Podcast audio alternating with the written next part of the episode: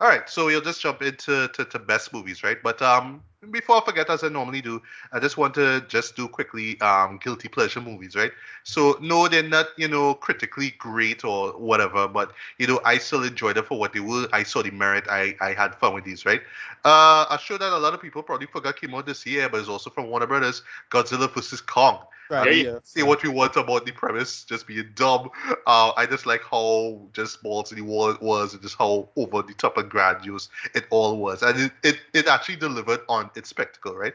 Uh, also, *Malignant*. I know a lot of people are just like, well, uh, I don't, I don't get this. So this is just, I know a lot generic, of people hate this, huh? but yeah, uh, this this villain makes no sense or monster makes no sense. I thought it to be really like it just caught me completely by surprise though, and I was just loving all these calls that they were making. I mean, yes, I might watch it again and be like, all right, this will work, that will work, but I thoroughly enjoyed it. It's actually my favorite horror film I've seen this year, right? Uh, and last thing, last though, uh, also from Warner Brothers, but this is you know uh, direct to video. Uh, Mortal Kombat Legends: Battle of the Realms, which is a much better Mortal Kombat Annihilation than Mortal Kombat Annihilation, and a much better Mortal Kombat movie than this year's Mortal Kombat movie. So think Yep. about that, right? So honorable mentions as far as best you know movies go. Uh, No Sudden Move. Sorry, Ricardo. I know this Right. is one of your favorites, but I, Yep. I I enjoyed it too. I enjoyed it too, just not as much as you, but I enjoyed it. Uh, George A. Romero's The Amusement Park. Um, this was a show Right. that the more you think about it, the more it just really resonates, creeps you out as well too. And just the mere fact that he just made this because, hey, I, I just lowered funds. I just doing this to, to make a buck, right? And it just was almost forgotten. And then, well, thankfully, it was restored in 4K and we could see it now. Yeah, brilliant, right? Uh, Spider-Man No Way Home. Um, Right. Easily the best live action um, MCU film we've gotten this year. Sorry, uh, sorry, sorry, Tracy. Agree to disagree. Uh, King Richard. Um, right. great story, great performance by by Will Smith. I do see him being nominated for an Oscar. I don't think he'll win, but I would like, I would be happy if he gets nominated at least, right? Uh, Malcolm and Marie, um, great film with um, Right. Zendaya and John David Washington as well too. You know, we just perfect. Sorry, just brilliant film. You know, basically two characters. You know, so it works there. Uh, Wrath of Man. Um, this is Guy Ritchie and the Right. Statham team up again. I know you you weren't a big fan of it as well, but yeah, I don't, I don't love that it, but I don't love it, but I didn't hate it either. yeah, just the mere fact that it was a remake of a movie, I was like, okay, okay, and just how it was, it was executed was brilliant. But I'm gonna add just two documentaries to this list here. Uh, Tina, this is a HBO Max documentary about Right. Tina Turner, fantastic. And Netflix's M- MLK FBI, just a really Right. brilliant uh, film about well Martin Luther King and how it uses archival footage and audio just to tell the story was fantastic, right? So using that now to jump into number 20, I have to give it to Judas and the Black Messiah. Uh, this is easily one of the most tense biopics I've seen like in a long while though. Um, just this story, you know, with, with Fred Hampton and well basically the Judas in his group basically, right? You know, he played brilliantly by Lakeith Stanfield. It's kind of weird that both were nominated for Best Actor, but I mean, thankfully Daniel Kaluuya won that. I mean, to me, Lakeith was the supporting actor, but some people think that Daniel was the supporting actor. I think don't know, Daniel's whatever. Supporting actor. Yeah. Oh, sorry, sorry. They were both supporting actor, right? Okay, yeah. right. And they got nominated for the same thing, right? Or whatever, right? But yeah, um, I, I felt that Daniel should have been best actor, but you know, whatever, right? Uh, number 19, a show that I, I hope you guys checked out during the weekend, Encanto. Yes, man. Okay. Um, I, this, this, this was just, uh, uh, you know, just a delight from start to end, though. Just, Mm. you know, vibrant and colorful and just, you know, lots of likable characters, just a lot of great songs. And before I forget, you know, me, I was able to watch this at home, so I had the subs on and just, just see the, well, just understanding what's being sung now and hearing these songs again. And like, yeah, these songs, these songs slap. Uh, from Surface Oh, yeah. Pressure to, you know, We Don't Talk About Bruno, which I know is an instant classic, you know what I mean? So, yeah, totally enjoyed the card too. Number 18, Ricardo will get mad at me for this, but I actually saw this uh, Boxing Day, and I had to put this on my list for sure. Paul Verhoeven's Benedetta Way. Okay. Oh, I want to You, see you, you were right. You were right. Oh. The show is great. The show is great. Yeah. Yeah, but because I got into it too late, I, I, I did I couldn't put this as a top ten, right? Oh, but Right. yeah, what, what I really dug about this show is that you know he you know Paul could have easily right, he could have easily just let this thing be this sleazy non-exploitation film. But I was like, no, no, no, no, no. You, you, you, you're getting that, yeah, but it's not about that, right? It's a much deeper story about religion and politics and the goddamn patriarchy, which I'm going to bring up in a little bit. But Right. yeah, boy, where the story went and just the performances, I didn't expect to see the Merovingian in this movie. I was like, yeah, you in this, and you, you, you, I, I hate you just as much. As Right, yeah. All right, yeah, he was in this, right? Yeah, yeah, I forget. He was the um, right. Yeah, yeah, yeah. Yeah, and it was just so provocative, dude. That's that's the key word, just so provocative, right? Yeah. And no, it, it did it did rub me off the wrong way. I know some diehard Christians would be like, no, this is blasphemous and blah. I, I kind of look at it like, no, I, I get where you're coming from. I get what the show is trying to say there, you know what I mean? But I, I thought it was great though. Definitely check it out. Uh, number 17, another show that I got into pretty late, The French Dispatch. Uh, you're right, this Ricardo. This is Wes Anderson being Wes Anderson. Oh my God, It's Wes Wes Anderson all up in your face, to, Yeah, to the point that you almost kind of forget what the story is about or what's going on. But this is one for sure I do want to watch over again because there's a lot of, Right. you know, storytelling, like great storytelling in it as well. To be, you just kind of find yourself overwhelmed by the Wes Andersonness of it all. But Yep. my God, Wes Anderson outdid himself here, boy. You know what I mean? He outdid himself. If this movie doesn't get an Oscar nom boy, then why, why, why, right? Number 16, Oscar winner for this year, Best Picture, Nomadland, right? I Okay. mean, yes, it's a 2020 film, but you know, we got this theatrically uh, and streaming um, in 2021. It won the Academy Award. Um, Chloe Zhao deserved it. Uh, Fran- you know, Frances McDormand deserved it. You know, I mean, Best Picture, all that kind of stuff, though. And it's just how it just touches on. Well, you know, not everybody. You know, like people still catching the royals, as we see in Trinidad, in, in, in the United States, right? And this show just kind of beautifully, you know, portrays that, right? Uh, number 15, One Night in Miami. This is one of um, Right. the first films that I covered this year that I, that I gave uh, a lot of praise for. I um, rate to. that. Did we? Did I rate that la- as last year? I didn't. Um, no, on my I, list I last year. think it did. I'm not sure, Okay. but I know we talked about it at the beginning of this year. You're And. I am so glad that this movie has made it to the Criterion Collection. No Actually, it's out right now in the Criterion Collection. You can buy this on Blu-ray, or if you're lucky, like you know, um, like like CC, you bastard, you could actually pull it up on the Criterion channel and watch it. God damn it! but yeah, shout out to Regina King, though. You killed it with this movie, man. Uh, number 14, a show that I got into late, but um, shame on me.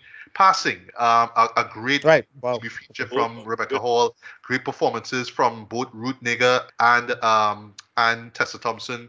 Beautifully shot in black and white though, and just Yeah. the story that it told though, just poignant but just very heartfelt and you know resonant, right? Number 13, uh, a show that I know you you you really adore, um, Tracy Tick Tick Boom. Um, this was Right. one that I got into fairly late Yes. too. But all I'll say is that Andrew Garfield can sing. OMG.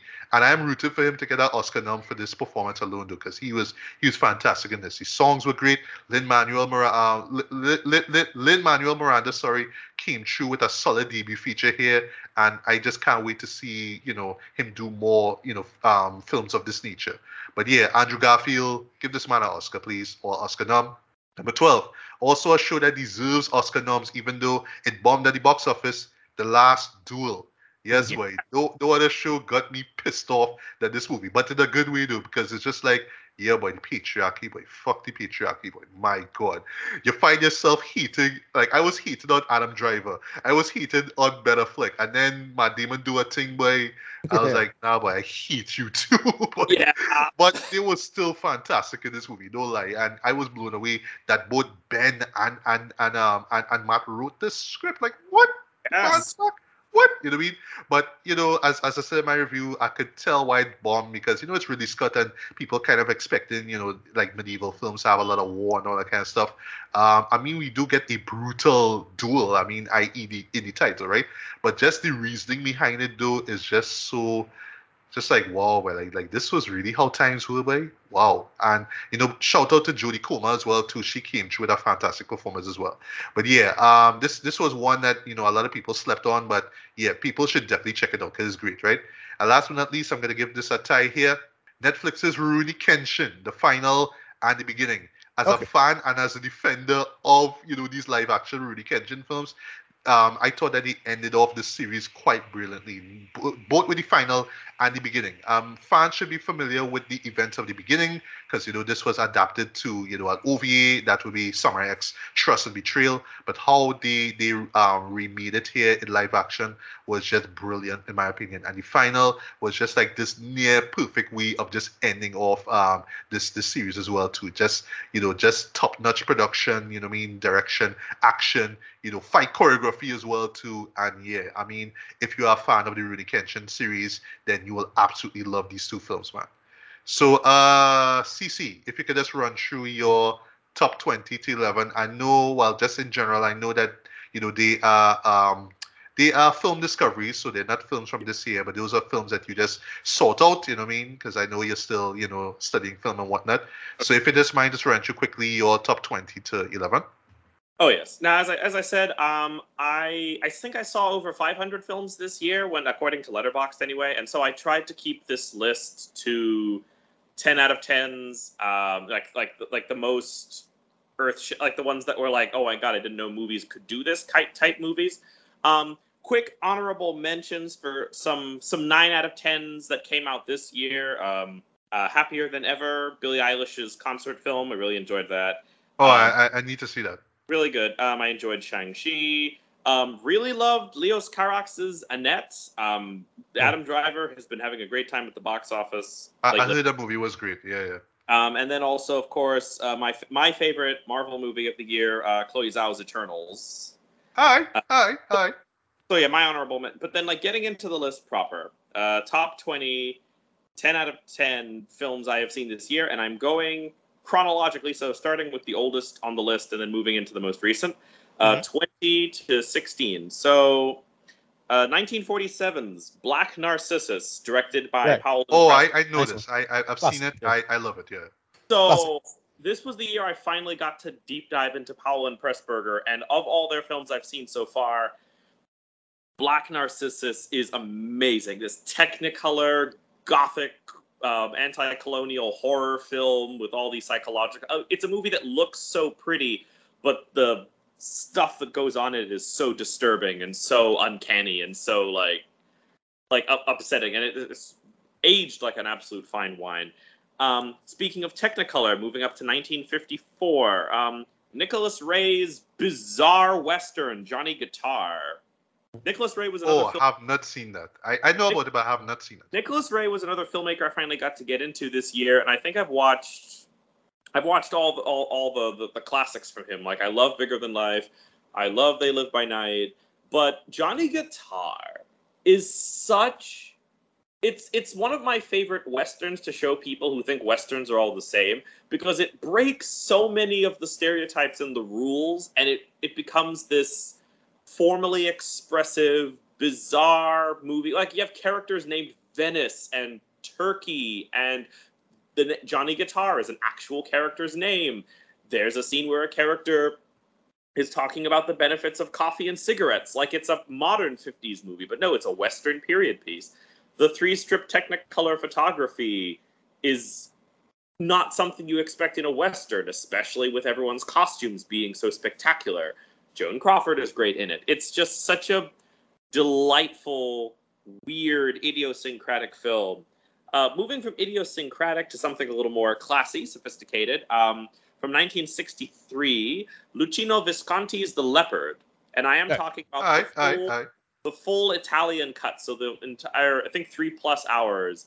This elegant portrait of the death of the Italian aristocracy. I, I was joking on Facebook the other day that I decided this year to watch more Italian films, and I ended up kind of getting a crash course on Italian history from the unification of Italy up to the Second World War because yeah. so many filmmakers like love talking about that particular period. So, but of all of them, The Leopard is still one of the best I saw. Um, beautifully shot, beautifully shot, beautifully staged. Um, this, this, this, this, this dark, there's this quiet melancholy like it has all the trappings of a classy period piece but there's a quiet undercurrent of melancholy to it as you feel like this world is slowly slipping away and like and Burt Lancaster, who, and this is not the last time Burt Lancaster shows up on this list. Uh, Burt Lancaster is in one of the many movies in which he plays an aging character who's kind of accepting that he his time is passing and he will, uh, and he and he is and it is time for him to let go and move on. Uh, speaking of we, going back to weird, uh, 1960, uh, also from 1963, but from another European country, France. This is this is a, a this is Georges Franju's Judex, which is a bizarre. It's because Georges Franju is one of the French New Wavers. Um, most people know him for like Eyes Without a Face, but here he is making a love letter to like pulpy serials like The Shadow, but except this one particular one of this character called Judex. And so what you end up with is a kind of proto superhero movie devised by a French new wave filmmaker and a delightful surrealist. It's weird. The plot like there are like it's it's it's it's it's it's an adaptation of a serial that was like hours and hours and hours long, but it collapses it into an hour and a half. And the plot it, it has a lot of hype. It's it, it's a hyper narrative. So like there's there's new plot points and new twists and new turns happening all the time. Um, it's a delightful mystery, and every time you've settled in comfortably with it, some new weird thing happens. Uh, you know, Judex, 1963. Staying in the 60s, uh, 1967, John Huston's Reflections in a Golden Eye, starring Marlon Brando and Marlon Brando and Elizabeth Taylor. I had a this was the year I, I, I got my wisdom teeth removed, and so I ended up having a whole weekend where I was at home miserable. But thankfully, um, the Criterion channel decided that that was a good time to post their John Huston collection. So I was at home dealing with painkillers and no, not having wisdom teeth anymore. But thankfully, I got to binge John Huston's filmography as a director. And there were a lot of great movies. John Huston was a genius. But Reflections in a Golden Eye is also weird. Like it's a mo- it's a movie from 1967 with two of the like actors we associate with like classical Hollywood, but it's about fetishes and sexual repression and suppressed homosexuality and there's the sexual politics of it are weird and like it's it's basically it is a it's a movie about what repression does to your mental state and there are some like there there are there's, there's a there's a scene where we see a character riding in circles naked on a horse. There's a scene where Elizabeth Taylor whips Marlon Brando's character across the face with a riding crop. Like this movie is out of control, and the fact that there is apparently an alternate version where the entire film is tinted with this like golden coloring to it. That was Huston's preferred version. I only saw the original in color, but now I need to track down a copy so I can watch the gold tinted version because like uh, that I, I need to see it that way because this was one of the it's one of the strangest like classic films I'd ever seen. Um, moving on to one of my favorite categories of weird movie, uh, the kind of movie that I definitely discovered and it, it's delightful to me, but I understand why not only was it not talked about or popular at the time, but no one has resurrected it. Like this is a movie I watched for free with on with with ads on app on IMDb TV. Like this is a movie you can barely get the DVD of it because like no one involved cares, but I find it absolutely delightful. It's 1969. Uh, director Sydney Pollack's Castle Keep with Peter Falk and again Burt Lancaster. The plot follows a group of American um, soldiers who are who their commander, played by once again by Burt Lancaster as Major Falconer, decides that it is their responsibility to seize, control, and safeguard a Belgian castle from the Nazis. Um, and what's weird here's the thing about this movie and why it turned off so many people, but why I love it. It can't quite decide what it wants to be. It's kind like you read the premise or you look at the posters, you're like, oh, it's the Dirty Dozen or Kelly's Heroes but no, it's too slow for that. It's too weird. It's too idiosyncratic. The editing is straight up French New Wave. The music choices are straight up French New Wave. Peter Falk plays one of the soldiers. and There's a whole bit where he just leaves the rest of his unit to go into town and take up career as a bake as a baker, and they have to like later in the film coax him to come back with the others in their final fight against the Nazis. Um, it's it's the kind of movie where like a, a bombshell blows up one of the castle statues and it actually bleeds. It's a weird movie that's like kind of stuck between being a 60s war film and an experimental like kind of Hollywood or French new wave type movie and it can't quite decide what it wants to be. So it's a movie that pleases neither the artsy people or the like war film fanatics, but it delights me so much. Um, uh, I know we dropped reference earlier to um, the Devils when talking about Space Jam, and speaking of the Devils, this was the year that I got to watch. I got I finally deep dived into the filmography of Ken Russell, who is one of my favorite directors. Um, he mm-hmm. is he is a genius. Um, I finally watched The Devils, and in answer to your question, there is a Blu-ray of The Devils that has been released by the BFI. That is. Oh the, yeah, yeah, that one. It, yeah. It's the closest we have to an uncut version, especially since the Warner Brothers policy is never to release an uncut version because even now they're still too offended by it. And even after watching the closest we got to an uncut version, I'm I'm I'm tripping out. But my favorite, but it is not actually The Devils, but it is my favorite of the Ken Russell movies I saw this year that kind of got me started is from 1971, one of his earliest, The Music Lovers. Why am I not where, surprised? where Richard Richard Chamberlain plays um, Tchaikovsky, and he and he's and he decides that the best way to deal with his um, the best way to deal with his repressed homosexuality is to ma- is, is to like get straight married, and hopefully that will like like hopefully that will fix it. But he marries a, a an obsessed fan, and it devolves into this mutually toxic and not just toxic but destructive relationship that ends up ruining both his attempts at creating music both of their lives a whole but anyone who happens to be involved in their sphere.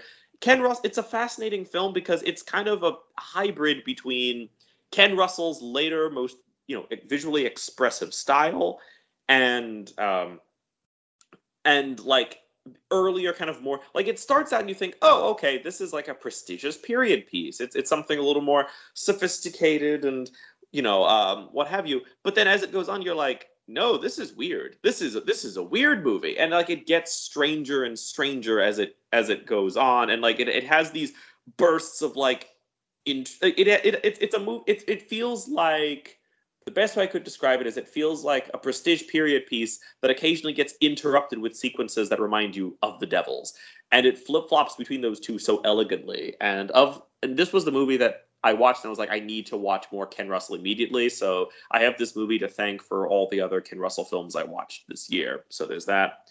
Um, staying in 1971, but going a lot darker and a lot more gritty and realistic we have um, James Clavell's 1971 film The Last Valley with Michael Caine and Omar Sharif as uh, where Omar Sharif is a wandering holy man and Michael Caine is the captain of a band of war weary mercenaries during, I believe, yeah, the 30 Years' War in Germany, who find this little valley that is cut off from the rest of the war. And so it's kind of this little haven where they can like leave all of the cares and worries of especially since like there's winter coming on so they need a place to shelter and there's a plague ravaging the land but this valley is untouched by any of that.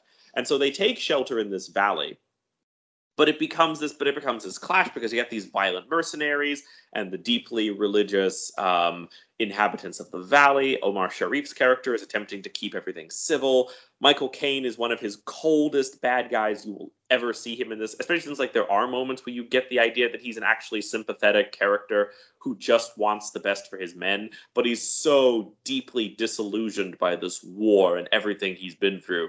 They're like it, it, it's a very simple premise. It's played to its best um towards the end as as like things get as as things unravel and for lack of a better word the real world does invade their valley their little as things are trying to smooth over between them and the natives the real world invades the valley and their little haven is destroyed and like it gets it a movie that was already dark manages to get darker and darker, and there by the end of the movie, there's, there's imagery that's borderline apocalyptic. Um, no, The Last Valley, 1971, uh, and then my last two of my of of the the 20 to 16 range. Um, going back to as much as I loved Reflections in a Golden Eye, that was not my favorite John Huston film that I watched. That goes to 1972's Fat City, which I adore. Like I, it, it, it's a movie that I think actually I had kind of heard of because I saw a trailer for I saw a trailer for it. I'm subscribed to a, a, vintage movie trailer account on YouTube, and so I get some recommendations that way. But Spike Lee also mentioned it as his films that anyone who wants to get into movies needs to watch. Okay, okay. Um, it's it's a it's it's a boxing film, but it's a not it's not a Rocky type. It's it's it's a very it's about this. You have this washed up boxer who hasn't had glory days in years, played by Stacy Keach, and this young up and coming promising boxer played by a very by a young Jeff Bridges.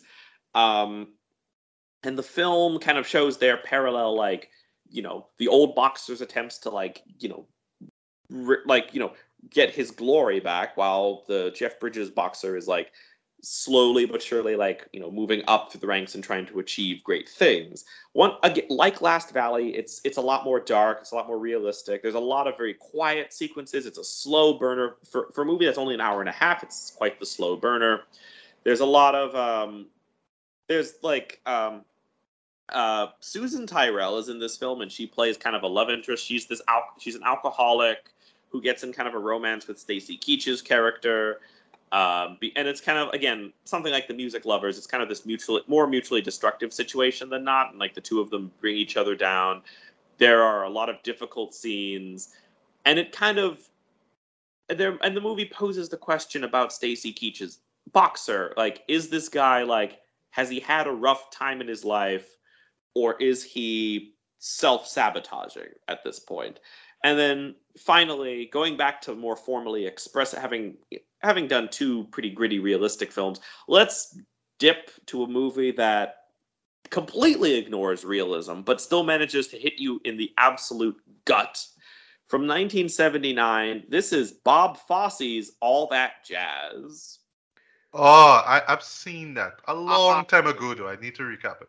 I adore this. I, I Bob Fosse was another filmmaker. I intentionally decided to watch more of his stuff this year. Yeah, they, they had a. I think they had a doc, uh, a bio, biopic on him this year. Yeah, uh, uh, right. uh, there was a there was a I know there was a show recently, Fosse right. which was I think on right. Hulu. But I decided to watch his films, and so I watched Lenny, which I'm brilliant. I watched Cabaret, brilliant. But but all that jazz is fascinating because it's a movie that takes such a frank brutal portrait. Like i've never seen an artist do a self portrait like this that is so unflattering. And then expresses it so stylistically interesting. Like it's such a it's it's like doing it as like a musical, especially as it gets more like a musical as the film goes on. And like Bob Fosse is has one of the best commands of editing I've ever seen in any filmmaker. Like the editors he worked with on the on his films are like there's a precision to the editing in a Bob Fosse movie that reminds me of the precision to Bob Fosse choreography. And seeing that in all that jazz is phenomenal. I mean, it, it's a dark, it's it's not a it's not an uplifting happy movie, and especially like that last se- that last song sequence and the way it ends, um, it leaves you. It does leave you kind of sitting there thinking about life a little bit, but it's so worth the ride, and it's it's such a brilliant example of how no, if you're tackling just because you're tackling serious subjects does not mean you have to do like a gritty, realistic style. Like you can do difficult subjects with like expressive theatrical flair and still have it have the, a serious dramatic emotional impact. And Fosse does a brilliant job with that in all that jazz. So yeah, that was my that that is the, the first ten of my top twenty films that I saw this year. Uh, then and then the next and then the next five are the 80s into the 90s, and then my top 10 and, and my top five will be top five films that I saw this year. So yes. All right, uh, Ricardo, top 20 to 11. Oh yeah, right. So just a bunch of mentions, but nothing in my top ten. Yeah, that's top twenty. All right, so stuff to mention. All right, uh, Tick Tick Boom. Uh, pretty All good. right, all right, all right. You Yeah. saw it. Nice. Yeah. Riders of Justice. This is pretty good. Ah, Uh, wanted to see that. Yeah, yeah. Yeah. The Humans. Pretty good. I enjoyed that. Oh, yeah, yeah. Um, uh, A24 release. Yeah, yeah. Right. This was slightly controversial, but yeah, it didn't make my top ten, but I enjoyed it. Lamb. Right. Pretty damn good. Oh, Oh, yeah. Ah, Yeah, yeah. Yeah, Yeah, the we talked Papa about War. Papa War movie, right? Yeah, Uh, Um, A Quiet Place 2. Right. Mm, enjoyed that. right. Yeah. Of course, Godzilla vs. Kong. oh yeah. Mm, Yeah. mm. That's really controversial. I thought it would make the top 10, but didn't. Um, Power of the Dog. But it's pretty good. But it didn't make it. Okay. Okay. Yeah, didn't make it, but it's still good. I, I, I enjoyed it, but I didn't. I didn't I, I, as I said, I would have loved it more if I didn't predict what was going to happen. Like I kind of called it. I was like, oh yeah, right, okay. Mm, Um, this one is a weird one. I, I, uh, it's low, lower on the list than, than more, but um, Voir. This was um, this fella did a bunch of series of films about the history of film in the country. Oh, um, Yeah, but that, that call was it? count TV though. Uh, cause yeah. Oh, you find counts as TV? I thought I, it felt like I thought it was more movie than anything. Anyway, Okay, well, I but thought it was that, TV. that that is a to watch list, sir, for sure. Right, What are you yeah. Um, Okay, um, okay. Some documentaries. Listening to Kenny G. This was pretty damn cool. Uh, I had a lot of fun with this one. yeah, you see um, that and the DMX one um, that Yeah. HBO Max put out. Yeah. I wanted to see those. Okay. Um, Roadrunner, Anthony Bourdain's documentary. Pretty Ah, sad. still have yet to see that. Yeah. Um, Julia. Um, this was a documentary on the, the famous cook. Um, Okay. Yeah. Um, the Val Kilmer documentary. I forget the name, but Oh yes, Val, Val- Val, Val. Yeah, Val, that, that right, should have been yeah. my honorable mention, but I forgot it. Yeah. Um, uh, yeah, that's about it. So, oh, last one. Um, this barely made it, but it's really close. But I remember I liked it a lot. Blue Bayou. Oh yes, yes, yes. This Yeah. was one that you you were you were planning to put on your list, on your top list. Yeah. All Right. right. So now we're gonna jump into ten to one, right? Mhm. Uh, so Ricardo, if you don't mind, um, just run through your ten to one. Right. Uh, this one is uh the second, first person to make my worst list, but he also makes my best list of the year. Untitled Dave Chappelle documentary. Um, Okay. I, okay. Okay. Mm. thought this was pretty good. Um, really, really somber, really, really well done. Um, what you're trying to talk about and say. Yeah, it's a shame that you know the clues are kind of bogged this down, right? But it, it by itself pretty damn good. Um, Right. Mitchell's versus the Machines, right? It's Really on my love list too. Mhm. Yeah, Great. really love That this. is brilliant. yeah, that is didn't brilliant. expect to enjoy it as much as it was. Just really, really fun and well done. Really, really works. Um, Green Knight, great. Yeah, There we go. Al- Also on my list. Mhm. Yep. hard. Um, I, I didn't appreciate it when I first saw it. Give it a next watch. Uh, did the little bit of the background research. A um, couple of reviews. Yeah, it, it, it, it builds up for me. Um, Pig, right? Mhm. So- Enjoyed it a lot. Mhm. Dug it. Really well done. Um, six. Judas and the Black Messiah. Really, really Right, works. right. Uh, you know, yeah, uh, but that high, nice. Yeah, really enjoyed it. Yeah, yeah, I, I really enjoyed this. This was real hard. Um, number five, the harder they fall. Mm. Uh, I, I had a lot of fun with this one. This, it's, it's Nice, so- nice. Good. Number four, Dune. Um, you know, I Nice, didn't I didn't love this as much as other people, but yeah, I had to, I had to give props to the man. Man, man hit it out to it. Yeah, Number three. Villeneuve, man. Villeneuve Yeah, Villeneuve. I get I give the man props. Number three, the last duel. Um, really oh, loved you have it that high. All that right, high, yeah. Um, you know, again, he he, he gave me Gucci. Gucci was some bullshit, but the last duel was really really excellent. Really held it up, held it for me. So I, I dug the hell out of it. And then uh, number two, Benedetta. Ah, okay, I okay, okay. thoroughly okay. love this movie. Not since not since Mother, I've enjoyed a great like relig- religious making you know trop stuff. You know this man nailed nailed the conceit of you know further from church closer to God. Yeah, that man carried that to, to that uh, next level. Yes. Oh, yeah. Right. and then my number one, I really really enjoyed this story and script, and it really worked. Can't believe I'm saying it. Um, I didn't think it would uh, hold up so well for me. But my number one, No Sudden Move. Um, I thoroughly, I, thoroughly I enjoyed- see you. I see you. Mhm. I thoroughly enjoyed this film. I, I thought the script was great. It had me, it had me, you know, it's one of the few films that actually kept my attention the entire time. You know, movies don't really do that nowadays. You know, sorry to say it now. Here's a, a really obnoxious thing I see on Twitter all the time. The person who's live tweeting the movie. See that fucking Yeah. idiot? I hate that kind of Oh person. But the thing is, I personally do that for myself. Like I'll just be like, Yeah. you know, talking shit on my own or doing. I don't. I don't live tweet it, but I'll be like doing a lot of things and get myself distracted. Especially when I spend, I spent even when I was in the theater. right, with stuff, I'll find myself super distracted. You need different. Uh, I can't, I can't pause it, right? But like once I get a chance to pause stuff, I find myself pausing a lot of stuff this year. Almost everything I did that. Uh, but for this, nope. Sat down, watched it, you know, the entire time. Didn't stop for a drink or pee or anything like that. I just thoroughly enjoyed the script and it made it work. Yeah, so that, that's just the entire. Yeah, that's my. My turn, right? Uh, so Tracy, take it away. Your ten to one. Um, just running through them quickly. Um, also you could just mention uh, honorable mentions, of course. Right. Okay. Uh, so my honorable mention uh, goes to I have three of them here, but I'm gonna go with Gunpowder Milkshake, which was on Netflix. Mm. Um, like it's it's it's you know, it's like a John Wick. It's that kind of stuff. Um, it has my girl um, from from Doctor Who, whose name escapes me right now. She played Amelia Karen Pond, Gillan. Well, well, well Karen- Karen Gillan. Karen Gillan. Yeah, we, I, we I just, love Karen Gillan. I'm like, I, I sat down and I watched it and I was like, yes, okay, cool. Gunpowder Milkshake. I can actually go back and watch that. Um, in terms of the top 10, uh, in, there's the French Dispatch, or the full extent Aye, of, aye. of the name is the French Dispatch of the Liberty, Kansas Evening Sun. I mean, because Wes Anderson, so why not?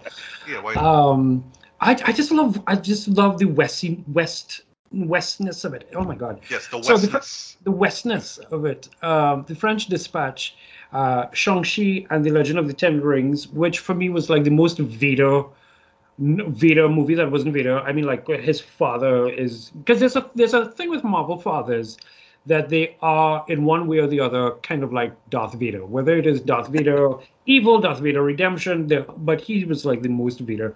But I I just loved it. I loved it, and I loved the interaction It's a between Disney thing. between him between Yes. him and you know Awkwafina and stuff. So okay, so French Dispatch, Shang-Chi and the Legend of the Ten Rings, Dune. Uh, Dune was joy. Woo! Dune was joy. Um, I have uh, I did add Don't Look Up in it. Um, for that line uh, there in the trailer, it says based on real events that hasn't happened yet. It's like okay, I'm gonna watch this, and I end up learning. So Yeah. I have no, that. no, no, keep it there, keep it there. Despite what we said earlier Mhm. on, I mean, Oh, no. if it's on your list, Oh, keep no, it yeah, there. that's that's that stays there. That stays. So um, don't look up is there. And um, listen, I love you guys. Like I I love you guys. I respect you guys. But no, Cruella is a deliciously fashionable, wonderful, actual film. I love Hey, this movie. li- li- live, I live, love this yeah, movie. yeah, live Oh by your God. repertoire. Keep it, keep it Truth. there. Ah, Live your Ah. truth. I I oh my god, I just I just smile on my face right now. Anyhow, um, but yes, okay, so Cruella. Um and then it comes down to like the, the the top four of it there. I am going to add In the Heights. In the Heights for me, um, at the beginning of 2021, and we still couldn't get into cinemas, and thankfully HBO Max was doing their thing. And uh, In the Heights came out, which is obviously uh, it's based on the the stage production of Lin Manuel Miranda, and then it turned, it was turned into a movie. And he's not directing that; John M. Chu is directing that one. But it was just it was just so good, and I have the soundtrack for it because you know me and soundtracks. Um, this really was a good year for Lin Manuel Miranda. So. Uh, It was, So, it was. you know, yeah. it was just it's joy. So I have in the Um, before I forget, did you did you even get around to watching um Hamilton? You know, 2020's Hamilton, i.e. I my favorite movie of last year. I I ha- I have it. I got this stuff and things like that, but I still haven't. I still haven't gotten around to like the full Hamilton. I will admit it. All haven't well, well, make make it a must to check it out like as soon as, because it's it's worth it. I have two days before the year ends. I'm doing absolutely nothing for the most part, so I will take it in and you know do that. Um, so yes, okay. So uh, where was I? In the Heights. Um, Warner Brothers did that. John M. Chu. Uh, Encanto. Oh my God. Ah, I knew you'd love that movie. I know you'd. lo- I knew you'd. love I, I, I, I mean, I, I, this is another one of those things where it's like I simply must have the soundtrack. There's, there's three songs um, at the at the top, really and truly. There's obviously Bruno, which, like I was saying this morning on Twitter, Bruno has. Uh, we don't talk about Bruno has that kind of fantastical element, but then you have the the and then like rumors and what is it about and who's Bruno, but the under the surface and waiting on a miracle. There's there's something about those two tracks that, that I legitimately love. And I just love seeing Stephanie um pro I'm using the word progress. Like I mean I've seen her in Brooklyn Nine Nine and that was we, love. Yeah. we, I mean, we, we we adore her there, and then I saw her in in the Heights, and I was like, oh, okay, range, joy. Um, and then I found out that she was going to be Mirabel in in, in in in Encanto, and I was like, yes. And then when I started to check out some of this stuff, like the singing voice of Abuela is actually um, Miss Olga, who was the Abuela in in the Heights. So it's like you just Okay, off your okay. these. So I was really happy about that. Nice. So it's oh, and by the way, Stephanie can sing well. Like, I was shocked, Yes. because when I heard it in the Heights, like, wait, that's really you, know? But then when I hear in in in in Canto, I'm like, wow, you have a gorgeous singing voice, but my God, especially that opening song, you know, the, Yeah. the Family Madrigal, Mm. that's been stuck in my head for like Um, days, you know. Yeah. I um yeah that that's that that is on my my mobile as in like the soundtrack of itself. It's on my mobile to link. And then my top two films, um, and one of them really aggravates me that Disney Plus is did not bring it out for Christmas because I thought that was going to be my Christmas gift to me, but I will deal with it in the new year. Uh Eternals. I I Yeah, yeah, yeah. I Have it there, have it there. Yeah, yeah. Et- Eternals, Eternals is like the the the vision of it, the religion of it, the the the, the mythology of it, the like the openness of it. Like I sat there, I remember when I saw the first trailer for it, and they were playing "Don't You Know It's the End of the World," and I looked at this thing and I saw it, and I and I said to myself, "Yes, I need this in my life." And then I saw it on the big screen, and I couldn't have been happier. And I just want to just throw this out not every Marvel movie or not every movie needs to have to connect to some. Oh my God! But it didn't connect to anything bigger. It just felt like a standalone movie. That was something. I was like, no, we can have Well, a well standalone. that, that was movie. my that was one of my gripes, but I understand. yeah. like no, Let like 'cause I, alone. I just like uh, we can we can have a movie that just ex- you know is there and and does what it needs to do. And I loved um, Chloe Zhao was talking about her pitch.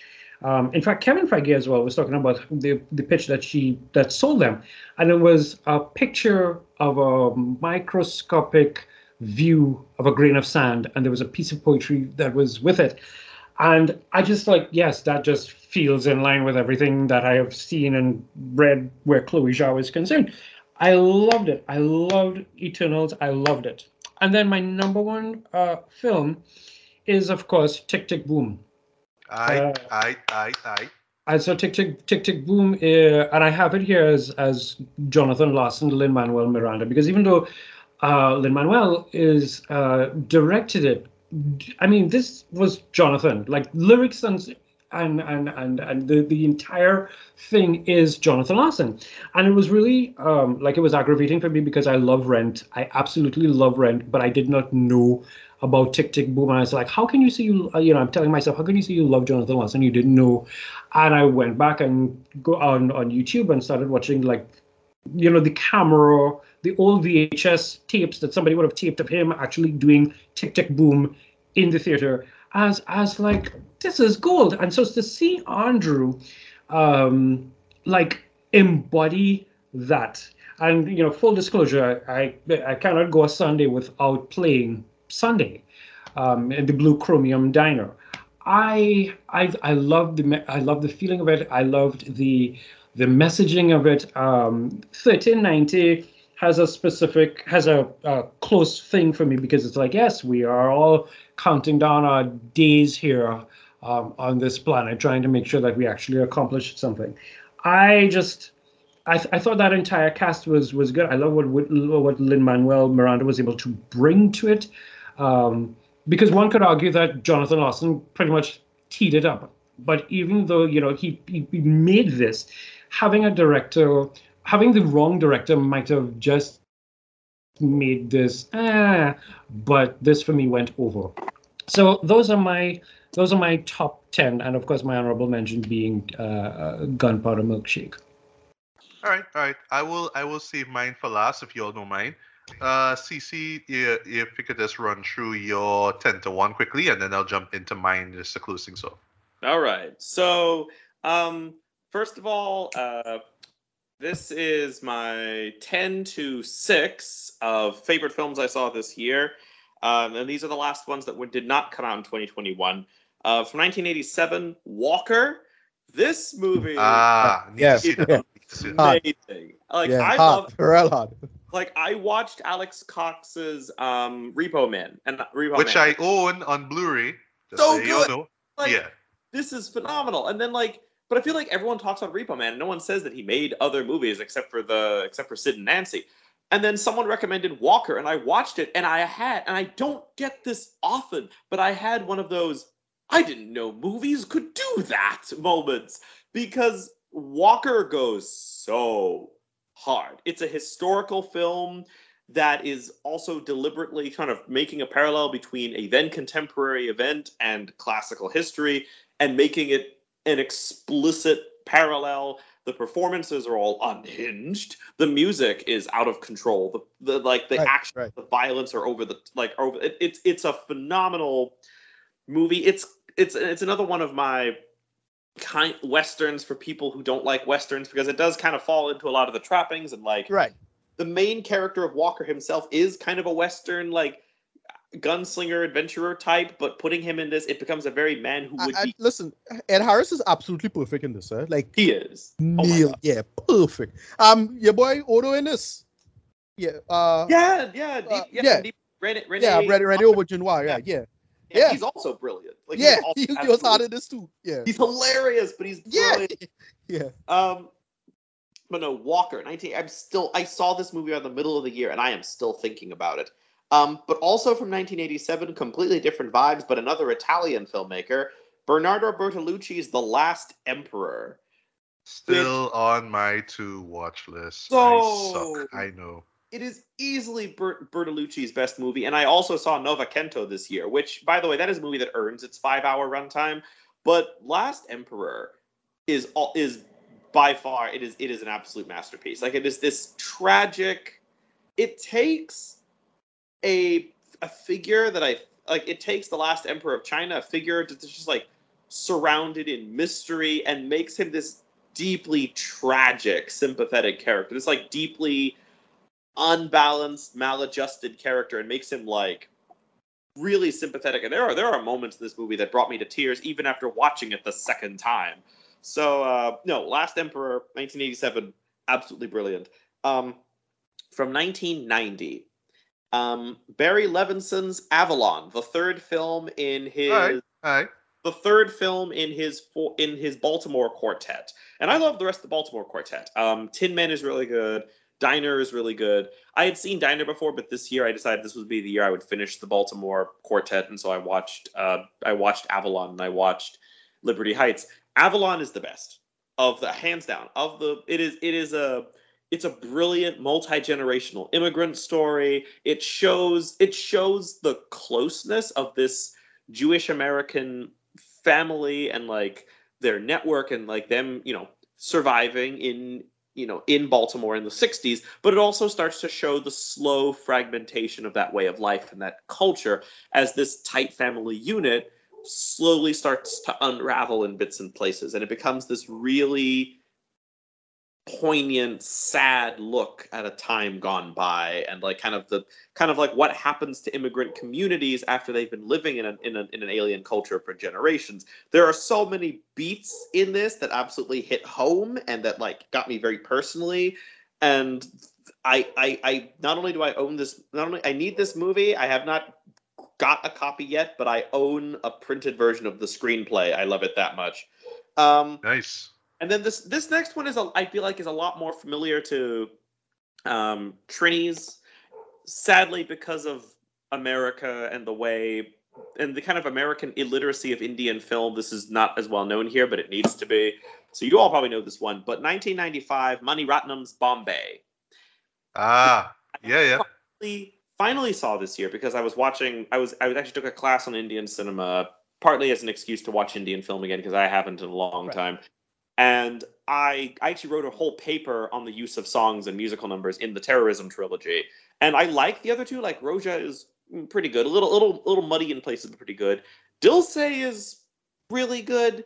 There's a couple things about it that don't quite sit right with me, but Dil Se is pretty good. But Bombay is a masterpiece. Bombay is a stone cold masterpiece. Like, and like especially as someone who myself is like finds that like navigating that difference and that culture clash between like, you know, trying to create a life together when you're coming from two different religious backgrounds and you're coming from two different um like world views but like still having that like love for each other and then eventually your children like is what binds you together.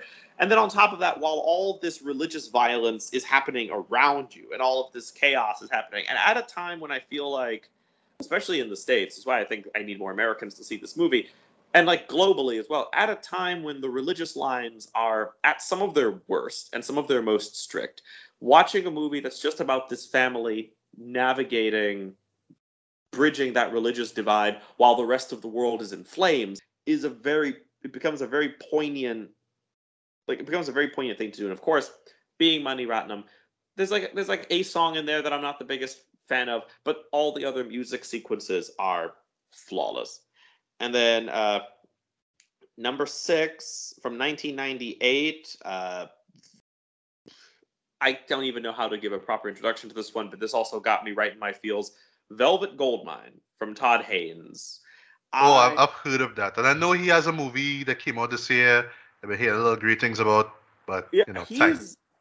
Todd Haynes is another one that I finally got to do a little more looking into. I've seen this and I saw his Bob Dylan movie, which I'm still thinking about. I'm still mulling over and processing, but that one's like really good. But Velvet Goldmine as this love letter to as this love letter to identity and discovering yourself and glam rock. Like I know a lot of people say that it's very obvious that this was a David Bowie bio- biopic with the serial numbers filed off, but I do think that filing off the serial numbers allowed it to be a more broad, general love letter to glam rock than being a specific David Bowie biopic. And I think that is what works the film's advantage. It's so stylistically interesting, it's so expressive and very genuine and heartfelt. And like one of I, I love Christian Bale in this movie, but I love all the performances, and it is spectacular. But we are now at, and bear in mind, it is not that I watched a lot of movies this year and hated them, but there are a lot of films that this year that came out that I just simply have not gotten around to. Like I want to watch Mitchells and the Machines, but I haven't got around to it, and Harder They Fall, and um, a lot of others, um, Tick Tick Boom in particular. But like of the films I was able to make time to go see, especially since I saw a lot of these in theaters, um, movies I made time for or was able to catch on streaming or whatever, or even in some cases had to like wait, like something like Pig and Nomadland, which I watched um, once they hit Hulu, and I love both. Both those are ten out of tens, but not on my top five. But these are top five favorite movies that came out in ranked in that came out in 2021. Number five is Dune. Um, I nice, nice. Dune is I am I've been a fan of the book for some time, and Dune is the perfect realization of the book. Like it, Yeah. any place where it's not word by word loyal are places where the book could have like you needed to adapt it to the medium. And Villeneuve does the does the Star Wars trick of creating a world that honestly feels lived in and organic. Like I feel like a big problem with a lot of genre fic with fan- science fiction or fantasy is accidentally creating worlds that feel like sets. They don't feel lived in. They don't feel um, they don't feel organic. They they feel like sets. But with Dune, you get this orga- you do get this organic sense that these are lived in worlds, and Villeneuve's ability to to like capture all of the grandiosity and all of the like potency of the book is absolutely flawless. And I cannot, for the life of me, wait for the next. I can't. I cannot believe we have to wait till 2023 for this for to get part two. Yeah. Um, number Yeah. four is a comeback film. Honestly, for me, it's a comeback because this is from a director who hasn't made a film I liked like recently in a long time. But and but like as a and like it's also uh, a comeback vehicle for a couple screenwriters who made a movie I adore and then didn't do anything else for decades. But number four Ah, is the, yes. the Last Duel.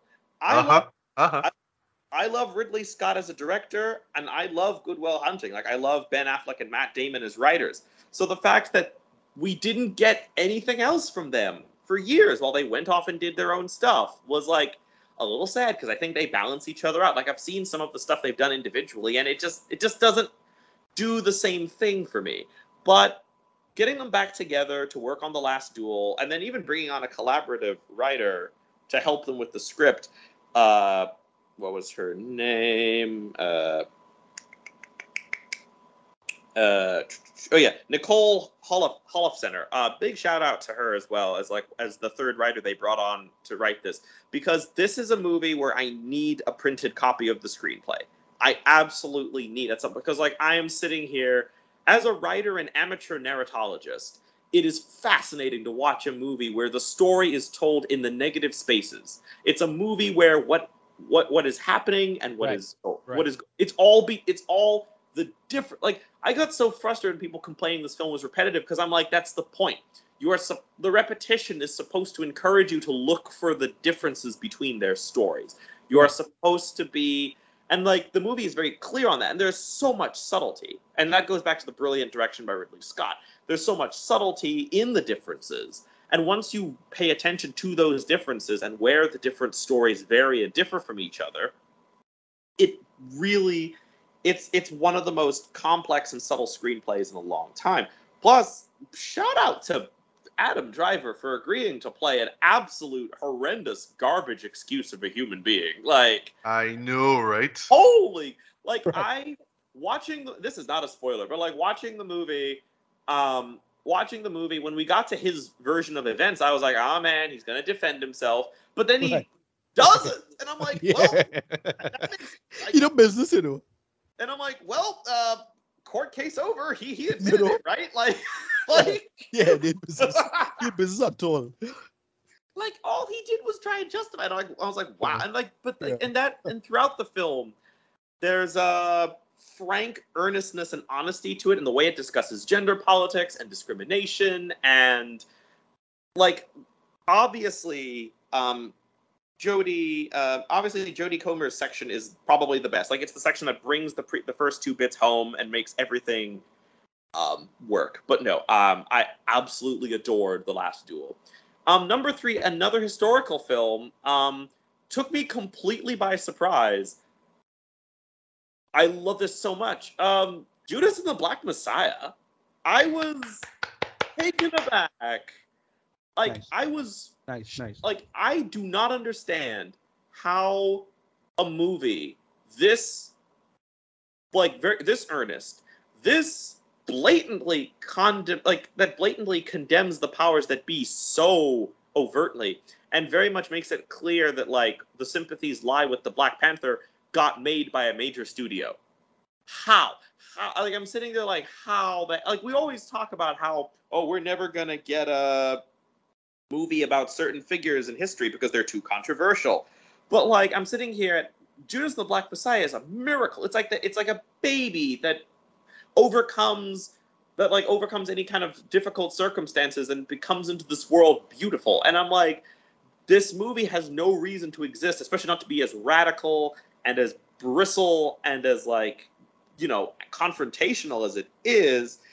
But like it does, and the world is an absolute uh, better place for it. Um, um, and then moving on, my number two, uh, my second favorite film of the entire year is David Lowery's The Green Knight. I Nice.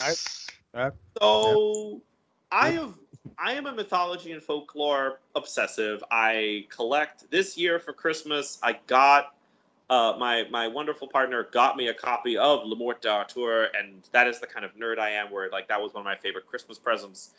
Um, I am a, I read The Green Knight when I was when I was a teenager. I have and like Arthurian lore has always intrigued me. Like one of my favorite films of all time is Excalibur, but like here comes David Lowery with the Green Knight. And I said, and I knew this was going to be weird.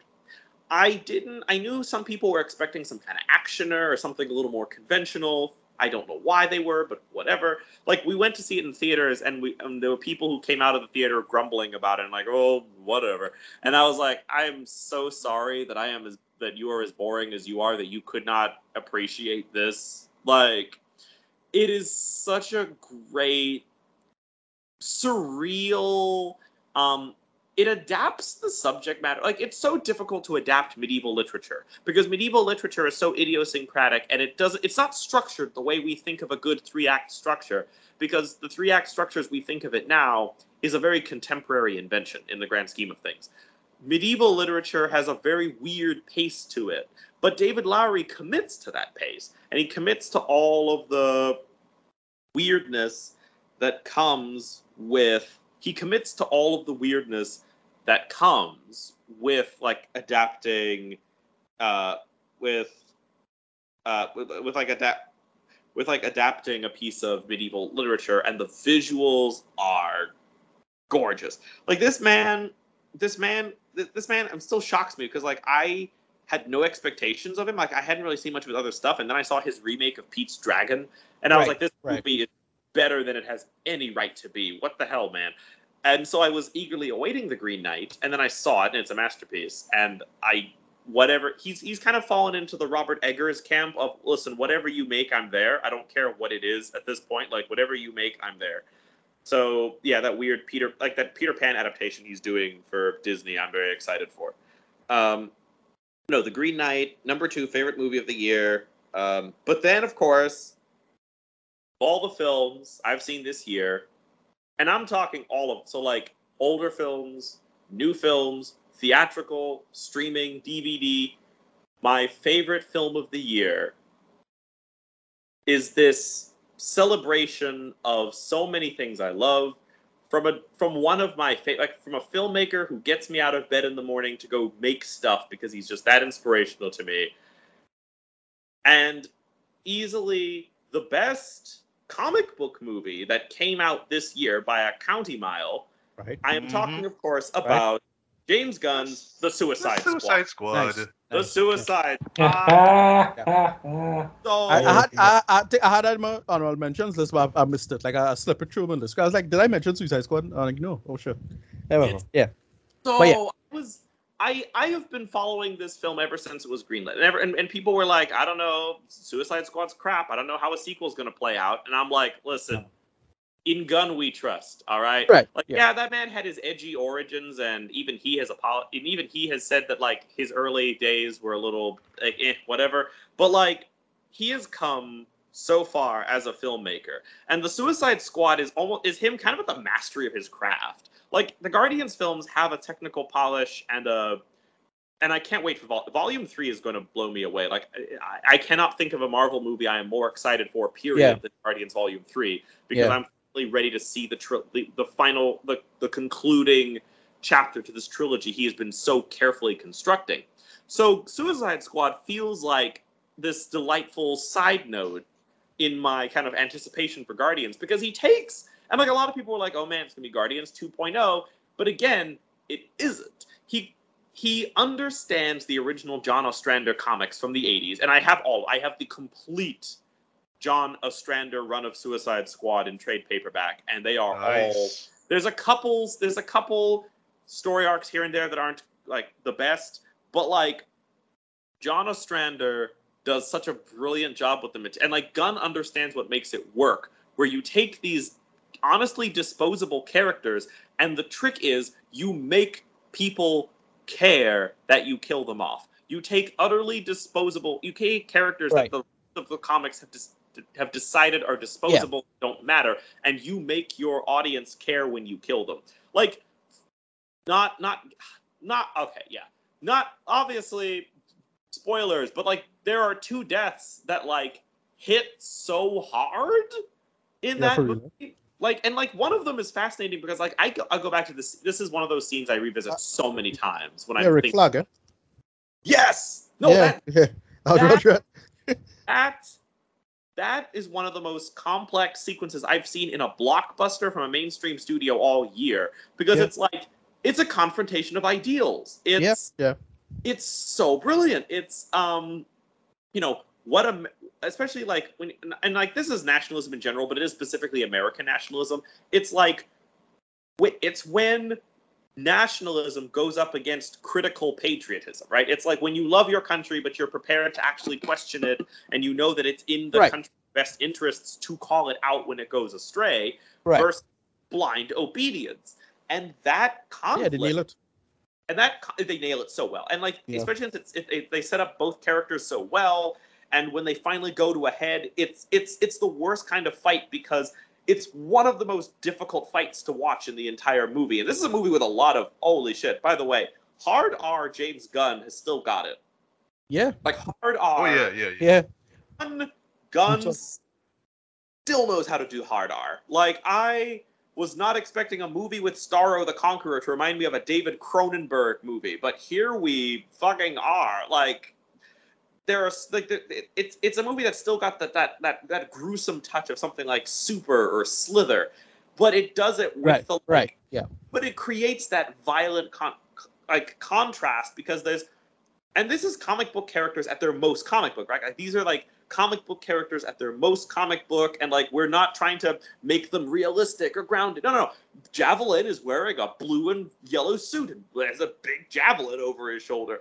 Like and then you have that and you juxtapose that with the violence and everything else and there's so many ideas in play. Every character is so richly and affectionately rendered. The movie is just like i and like as a war film as like the as the sequel as the succession to something like kelly's heroes or dirty dozen or the original inglorious bastards it works. As a comic book movie it pushes so much against the walls of the genre until they buckle a little bit and i think better like honestly better for it. But no i, I saw it in theaters. I saw it at home i think twice. I need a physical copy as soon as possible. Suicide squad was the suicide james gunn's the suicide squad was my favorite film that came that i saw or that came out in 2021 All right, nice, nice, nice. So last but not least, Moa and my top ten, right? Number ten, Pig.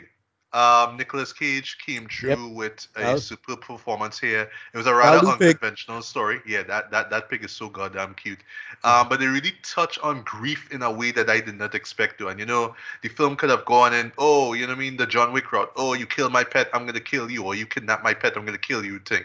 But no, you just really see how detached Nicholas Cage's character is from the world. And then when you learn more about this character and why he's the way he is, though, it is just a gut punch to end, especially that ending. Wow.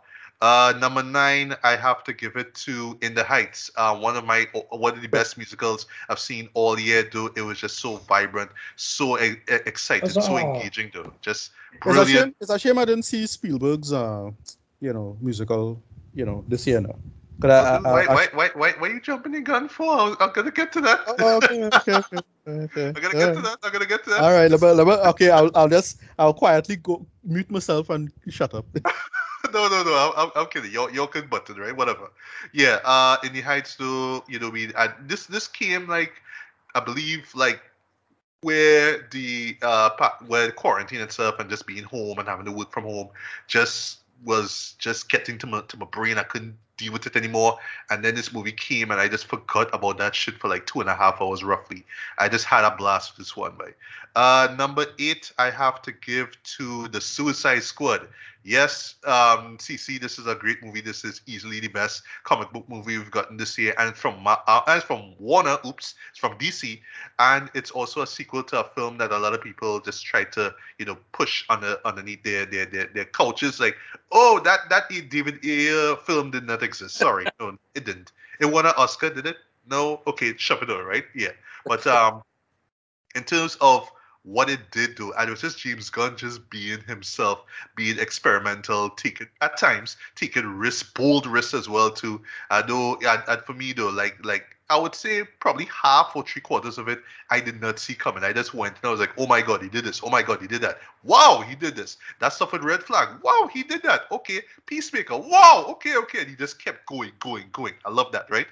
Uh, number seven, we have the harder they fall boy. Um, this was just a blast from start to Yep. finish. Everybody just came through. It revitalized the, the Western genre, I- similar I- to like what um Tarantino did um years earlier Yeah. with uh, Django Unchained.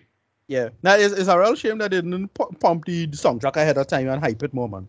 I know, boy. Yeah, but it was still a real hard. I really enjoyed it. More, more think Yeah. about this work, yeah. And and this was on Netflix. I would have loved to see this on the big screen, man. I would have loved to. I would have loved to, Yeah, right? for But real, whatever, right? Yeah. Uh, number six, we have the Mitchells versus the Machines. This is easily the best animated film I've seen this year, though. This brought a smile to my face when I saw it. I remember watching it, and it was just all rainy. And this was right after, you know, um, our Prime Minister Keith Rowley gave us one of those speeches about, you know, um, you know, COVID and all that kind of stuff. I was like, wow, well, can can something lift me up though? And then I watched this movie. I just had this smile on my face from start to end. Loved it, right? Yeah. Number five, I have to give to the Green Knight boy. Um, this was a film that I was hyped for ever since that teaser dropped. Still one of the best teasers I've seen. And then the trailer dropped same day when um when Venom Let There Be Carnage came out. I was like, yeah, yeah, this this trailer is way better, right? But this movie was just so unconventional and so weird. It was artsy in the right ways. I know I, I love how it just challenged viewers and whatnot. I know some people walk out of this like this shit makes no sense. This is weird. This is pretentious. But no, this is and well love in general though is like just telling a story that is already hard to tell with a character that you're not really supposed to like but in a way you kind of get why he is the way he is as well too and just so gorgeously shot so well filmed and you know just just just top notch production from from from from beginning to end man. Love this love this movie right? And number four, Ricardo, is Steven Spielberg's West Side Story. Yes, uh, I was so fortunate to see this on the final day that it was in um, uh, Caribbean Cinemas 8. This is the cinema that I go to. It's the closest one I go to. And yeah, boy, um, Steven Spielberg just proves once again why he is one of the greatest directors in film history, man. Um, his second remake, because I know he did uh, War the Worlds before, but this one was, yes, it was a love letter and uh, just well, not just a remake, but just a love letter and a tribute to one of his uh, one of his all-time favorite films, right? And a dedication to his father as well too. Um, everything was just you know superb from top to bottom. Just seeing you know your favorite songs being remade and just remastered, so to speak, was just excellent in my opinion. And I would say you know we could argue that you know the first one is a masterpiece and all that, and it is, but this one is right up there, man. This is one of the best remakes and one of the best musicals ever made in my opinion, right? Number three a movie that is guaranteed to win a bunch of Oscars next year. Calling this one time Jane Campion's The Power of the Dog. Um, nice. Wow, this was just superb, boy, superb. Benedict Cumberbatch needs to get an Oscar nom for this one for sure. Jane Campion, if she wins Best Director, I'll be so happy for this. Um, nice. It was just so well made, so well written, and you know, it's just all these layers, especially when it comes to you know sexuality and you know um, just you know the machismo that comes you know with with you know um, the western hero or anti-hero so to speak right how this film touches on it was just was just excellent in my opinion number two uh, easily the best experience I've had in a theater to the point that I saw this film um, twice in Movie Town in Trinidad and in IMAX. Dune Part One. Yes. Nice. Um, this just blew my mind from the word go. I just love the Denis Villeneuve's creative decision to say, I'm going to make this a two-parter. I'm not going to try the David Lynch thing and try to compress everything into one movie and suck. No, I'm going to tell the story the way I could tell it. And it was just superb from top to bottom. The production design, the music, oh my God, the music, the cinematography, um, the acting. I mean, we could talk, we I'm not gonna like put the acting on some kind of high pedestal, but it it was totally serviceable in terms of the story being told. And yeah, I'm excited as hell for Dune uh, for Dune Part 2, right? Now, number one, after Let This Breathe for a minute, right? So, um, let's get a little personal here. So, uh, as you guys may know, or you're listening, me or me not have known, uh, my mom actually passed away uh, this year in June, right? And um, right afterwards, when you know she passed away, this film came out, right? I saw it, I loved it. This was one of the, the first films that I covered with the rebranding of you know BBB Radio. Um, and I covered it also, slight spoiler, with a pick with an album which turns out to be my favorite album of the year, right? And it, you know, it's so similar, it's it's it's baffling, right? But anyway, I was lucky enough to rewatch this film with my dad though. Um, cause you know, well, my dad not really into movies that such, so I have to kind of drag him to show him films. I'm, I'm actually fortunate enough to introduce him to old films, because you normally think, you know, your parents supposed to teach you about old films, but I teach my dad about old films, right? And I showed him this. And um, I mean, if it's one memory I could take away from this year, is uh, being able to watch this with him, man. And just seeing this right off the bat, um, not only is this the best documentary of 2021, it is, in my opinion, the best movie of 2021. is one of the best. It is the best musical documentary by far this year. Of course, I am talking about Summer of Soul, or When the. Revolution Could Not Be Televised. Nice one. Yeah. Of the legendary Roots crew came Brilliant, in brilliant. and shut shit down with this. Oh my god. Film restoration. I am a huge fan of this, and he was able to take all this footage. Basically, it's this um this this festival, this music festival that took place in Harlem in the summer of 1969, roughly around the same time when Woodstock was big, right, and was was Right. happening as well too. And this for reasons this was just kind of locked up. It was just kind of forgotten and people over the over the past over the few decades forgot that it even happened. And questlove was like no i'm going to turn this into a film. I'm going to get people who not only uh, were on stage but also people who attended the festival as well too. I'm going to present this to the world and i was just in awe of this movie from beginning to end um, the performances, oh my god, just just OGs. Stevie Wonder, the uh, Mavis Staples, and the, you know the Staple singers. Um, Fifth Dimension, um, Mahalia Jackson and Mavis Staples themselves. Um, you know the two of them having just a, a, a fantastic duo in the form of well, du- duet basically. Sorry, uh, in the form of. Uh, Take My Hand, Precious Lord. And what I loved about this movie here is that it could have just easily been, hey, this is a festival, and these are the people that were there, and this is why the festival was awesome because they had all these singers here. But no, they really showed you how you know just the political climate of 1969. You know what I mean? Especially with you know race, and you know this is coming right after the the you know the murders of both Malcolm X and Martin Luther King, right? And this particular performance with "Take My Hand, Precious- Lord" was a reflection of how you know Black America felt after um you know Martin Luther King died, right? And it is wow, it is so brilliant, boy. It it, it, it, it, it it's it's it's it's close to tear induced in my opinion. It is just such a powerful, powerful, powerful performance, right? But yeah, I just loved how you know um Questlove just took us into that era. So it's not just about the music, but it's about you know the times that they were shaped in, right? And just the power of soul music itself being a reflection of those times, right? Um, if you're a music aficionado, if you're a film restoration aficionado, if you're a historian, you know what I mean? If you're just a history buff, sorry, uh, you need to see this movie. I absolutely love this. This is easily the best film of the year. By all means, please watch Summer of Soul. And last thing I must say, though, if you can watch it with your parents, watch it with your parents. Trust me, because you know, uh, I mean, I mean, it's not gonna be for everyone, but I know, like, you know, a lot of you guys, you probably had parents who brought you up on this type of music, brought you up on the Motown song, brought you up on Stevie Wonder. You know what I mean? So just seeing that with my- with my dad, and you know, it, it's unfortunate that I could not see this with my mom because I I easily would have shown her this in a heartbeat. But yeah, um, please watch this with your parents, right? It's it's brilliant. Um, and last last last thing, sorry. I remember my review I was giving it a four and a half out of five. Um, I actually gave this one last view a couple days ago. Yeah, this is a five out of five. This is a masterpiece. This is one of the greatest musical documentaries of this or any generation, man. That's all I have to say. And yes, those were Nice. our picks for yeah, those were our picks now. Well, basically, this was this was our run through of you know the best and the worst of 2021. Uh, so you know, please feel free to you know share your picks for best TV shows, you know, worst movies, best movies, and all that jazz, right? And also best albums as well too, right? So you know, feel free to share those, right? Uh, so before we go, uh, CC, where can people find you online?